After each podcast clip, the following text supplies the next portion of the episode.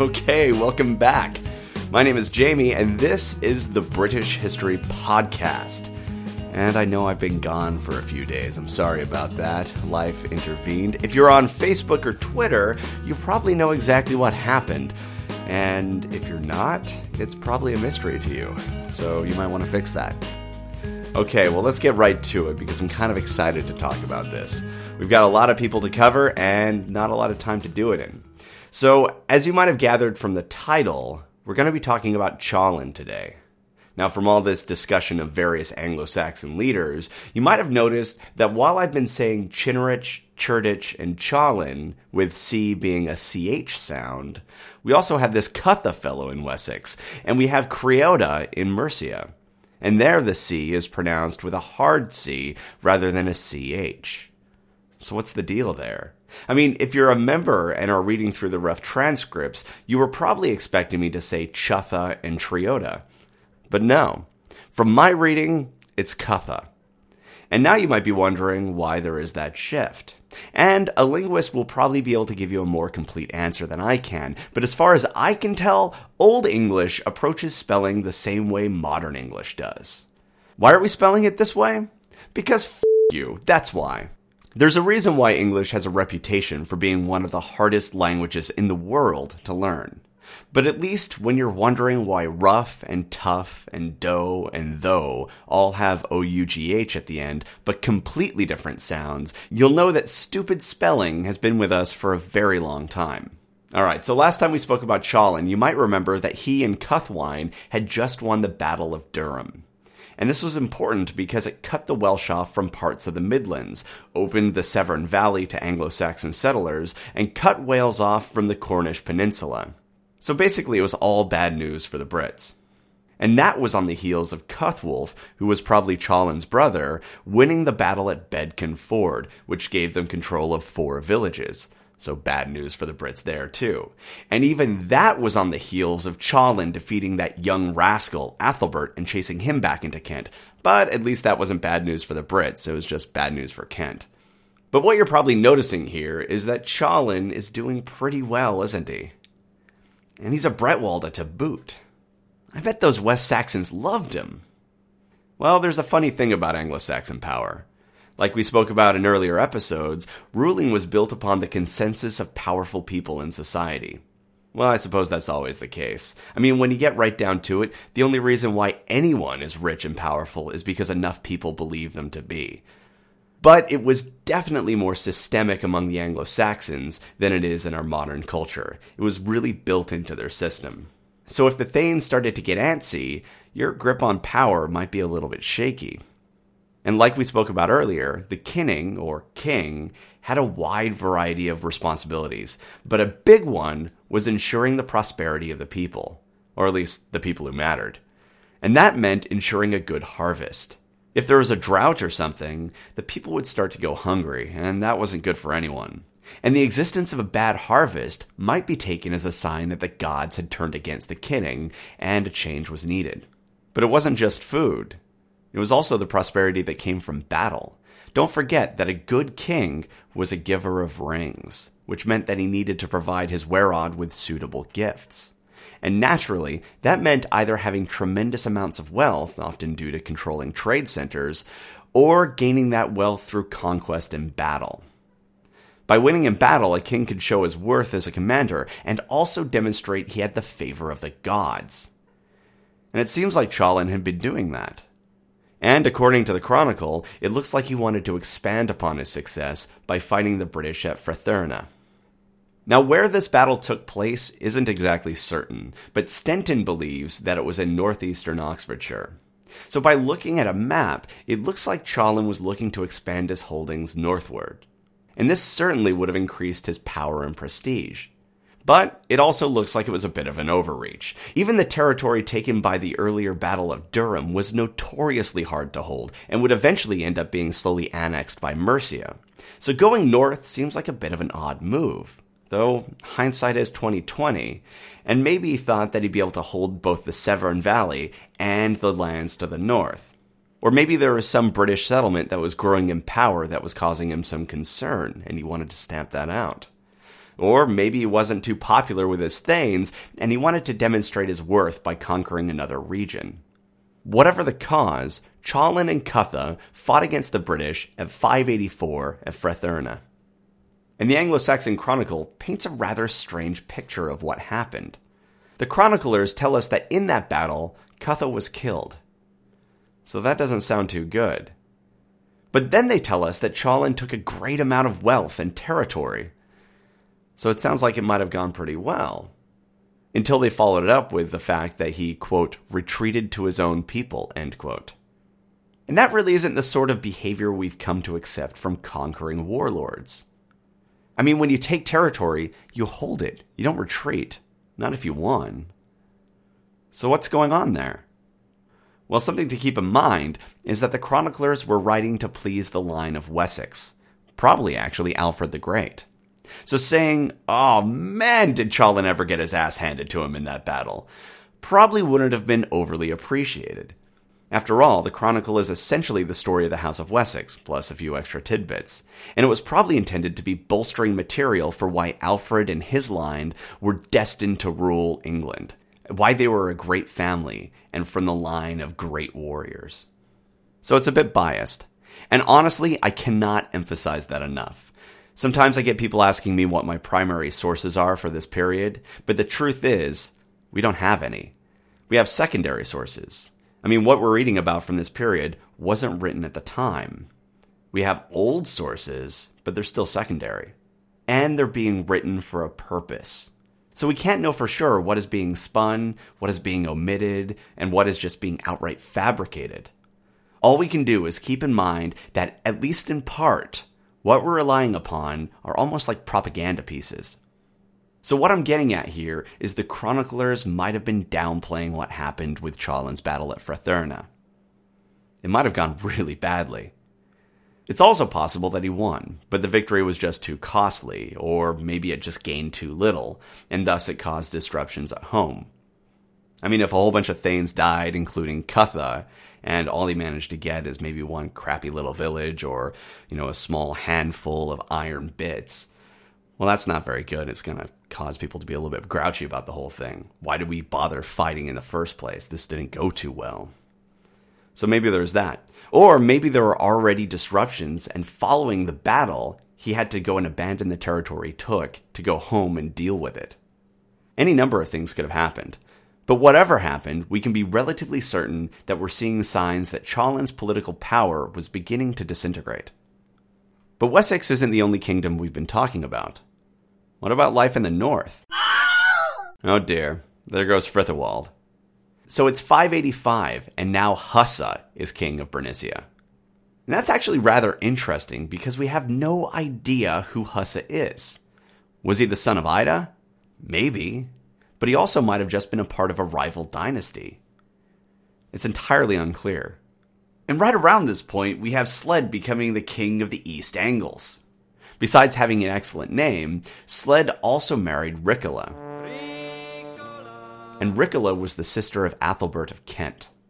And actually, Sled's father had a rather Kentish name himself, Erkenwine or Askwine, which has led some to argue that he might have been a branch of the upper classes of Kent. And that could account for his marriage to a princess of Kent. So to recap, Wessex is a little bit shaky. Up in the north, people keep on dying because, you know, they're the sons of Ida and that's what they do. And down in the south, you have another kingdom, the East Angles, who seem to be allying with Kent. And Kent is not overly fond of Wessex, as proven by the fact that Athelbert had earlier invaded Wessex. And that alliance might be because of a dynastic connection. But regardless of whether there was a dynastic connection, this marriage could not have been taken as good news by Ceawlin. I mean, that invasion wasn't too long ago, and Athelbert still had to be at least a bit grouchy about getting chased out of Wessex. And now it looks like he's got an alliance with another southern kingdom. And meanwhile, Ceawlin looks like he's got troubles back at home.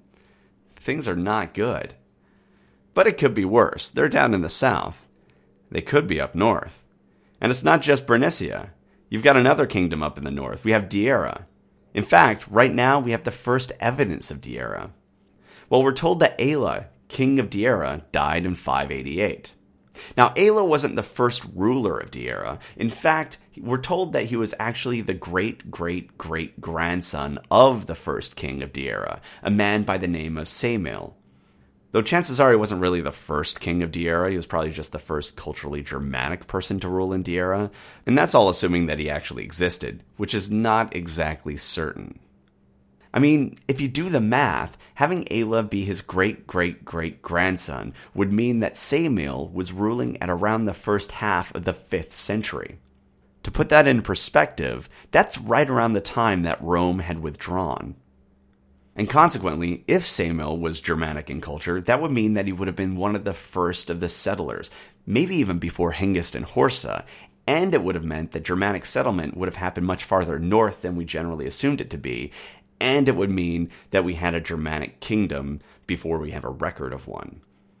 So the record is a bit dodgy. And maybe Semele was a fabricated name to disguise the fact that Aella's family had ties to a prior British ruling dynasty. Like maybe they took the Romano British name and just made it a little bit more Germanic. Or maybe the existence of Semele was just an outright lie, along the lines of, I am a descendant of Woden, how dare you, you know, something like that. Or maybe the chroniclers just had some space to fill on the page and added a few too many ancestors between Aella and Semele. Ultimately, who knows? Nobody knows. And to make the story of Aella even a little bit more strange, Bede says that Aella was ruling in Deira at the time that Kent converted to Christianity, which according to this source would have actually been nine years after Aella's death. And I might be going out on a limb here, but I'm guessing he wasn't a zombie king. So one of these sources has to be wrong. And unfortunately, we can't know for certain which one it is. So let's just say this. We now have a dynasty in Deira, which is just to the south of Bernicia. And sometime around the end of the 6th century, Aella was king. And in 588, or maybe a little bit later, he died. That's about the best we've got. But something we know for certain is that he had a son by the name of Edwin. And remember that name. Edwin will turn out to be a rather important figure. But of course he would, right? I mean, he's Aella's son, and Aella was the king of Deira, so naturally his son will be king after he dies, right? Well, wrong, actually. Athelric took the throne. And Athelric might have been Edwin's brother, but things from this period are far from clear, especially in the north so we can't be entirely sure how Athelric relates to Edwin. And maybe it's just me, but I'm starting to get the sense that maybe, just maybe, those kings in the north should just suck it up and invest in some of that incredibly expensive armor we talked about last week. I mean, they're dropping like flies up there. I realize that it's kind of a prestige item, but it seems a lot more necessary up north. Well, at least things in the south are more stable, right? I'm not sure.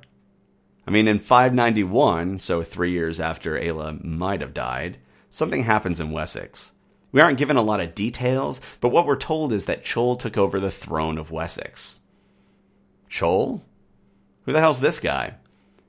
Well, it seems like he's Cutha's son, and a fun bit of needless confusion, Cutha is probably also the Cuthwulf who fought at Bedcanford. Though to complicate matters, Ceawlin's son is sometimes referred to as Cutha and other times as Cuthwine. So I bet that really cleared it up for you. Oh, Dark Ages. But at least we're pretty sure that he was Cutha's son, it's just a matter of who Cutha was. And now you're probably wondering how Ceol seized the throne. Well, to start with, he might have had a claim to it. Looking at the way the line of kings worked in Wessex, it seems like so long as you can trace your lineage back to Cerdic, you could be eligible to rule. And the Chronicle often refers to these individuals as athlings. So Ceol might have been an athling with a claim. And Ceawlin, despite being described as a Bretwalda, didn't seem like he's a particularly powerful monarch. Now you might be saying, wait a minute, that's ridiculous. He kept on winning all those battles and he expanded the territory. All he did was lose one battle. But what I mean by the fact that he didn't seem like he was very powerful is that he's rarely described as doing anything on his own during battles. In fact, he's never described as doing anything on his own in battles. We hear of other war leaders commanding troops along with him, and sometimes even leading armies alone while the king is, oh, I don't know, chasing around some peasant girl or something. And in an era that prizes military command, sharing those responsibilities and possibly riding on the coattails of more gifted military commanders, might not have done him any favors.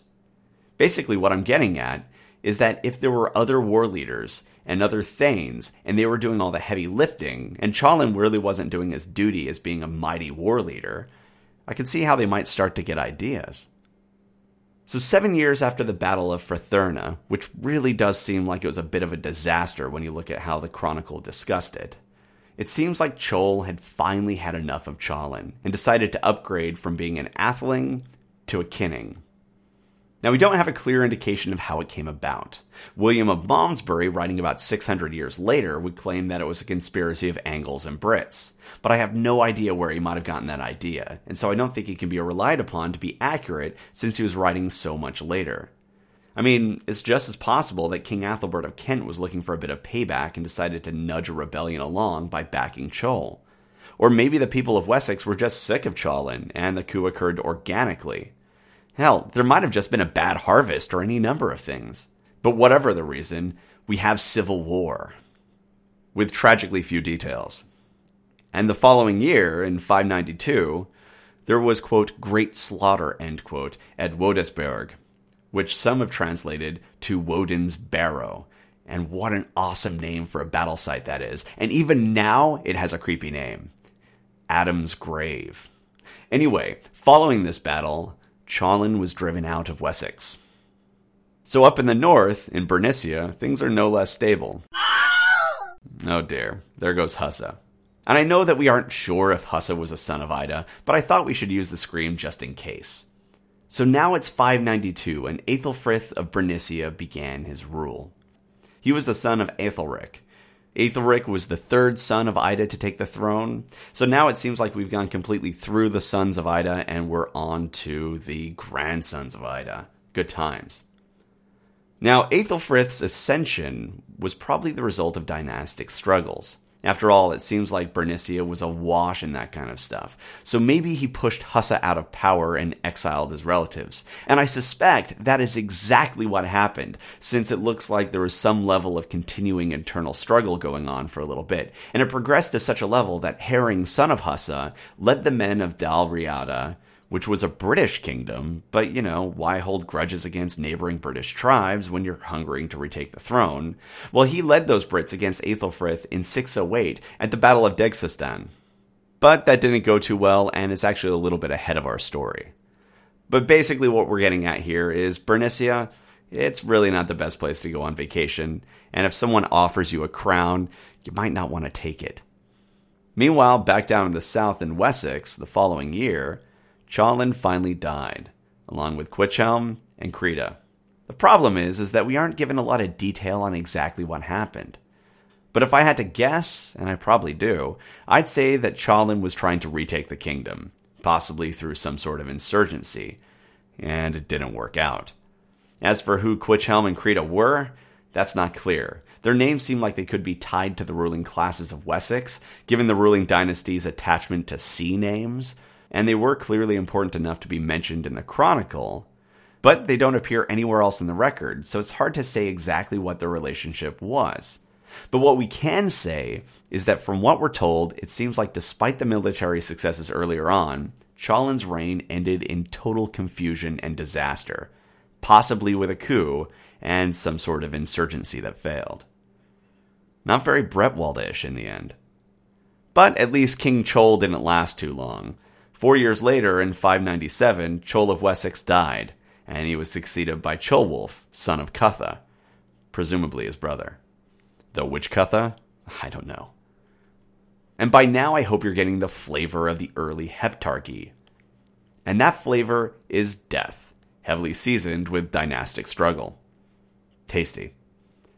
Now, as you might have noticed on the website, I have a talkback feature where you can record your questions and send them to me. And actually, I have one right here. Hi, Jamie. Um, my friend told me that Roman slaves only worked 12 hours a week. Do you know if this is really true? I think I'd like to be a Roman slave in that case. Or maybe not. What do you think?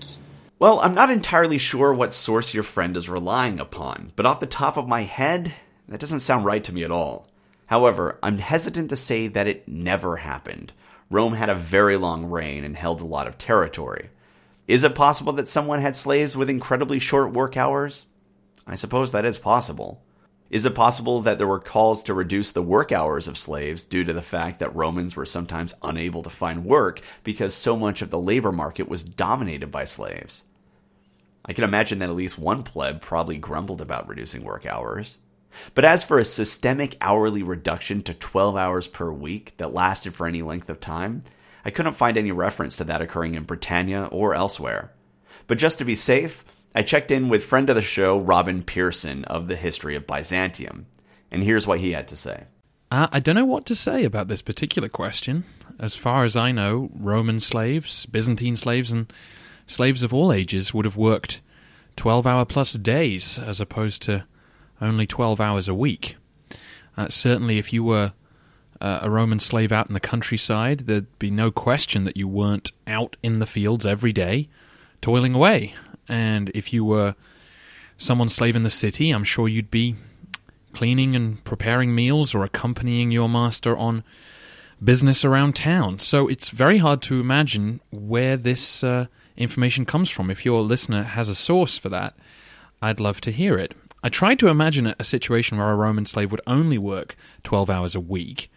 Um, one scenario I could sort of imagine is in a house where, say, a very wealthy man someone perhaps on the, on the level of Crassus or someone of mega wealth would have hundreds of slaves to uh, show off his prestige, and maybe you'd um, you'd have a very ceremonial role, um, and perhaps perhaps work less than twelve hours a day. Um, you know, Romans sometimes would have uh, multiple slaves doing different things: one to open the door, one to take your coat, as it were, one to lead you to dinner, and so on. But even then, I imagine most of those slaves were put to work elsewhere, you know, when the dinner party was over. The only other scenario I could think of was that the Romans were crazy for their holiday days, um, festivals, uh, marking the occasions of battles or emperors or uh, later on saints during the Christian era. And I suppose there were occasions when there would be multiple holiday days or or the games were on, and maybe a slave would be granted days off, and there wasn't much work to do. But even then, it's really hard to imagine anyone, uh, anyone during Roman times who was a slave was working so little.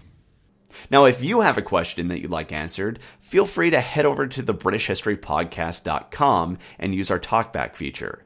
And while you're there, go and check out our forums. All you have to do is go over to thebritishhistorypodcast.com, click get involved, and click forums. You can also join us on Twitter at, at British Podcast and on Facebook, which is facebook.com slash British History. And that way, you won't be left in the dark if there's any kind of delays due to strange occurrences in my life. That, at the very least, led to a rather interesting hashtag. So if you like to keep your finger on the pulse, I suggest you do that. Anyway, I hope you had fun, and thanks for listening.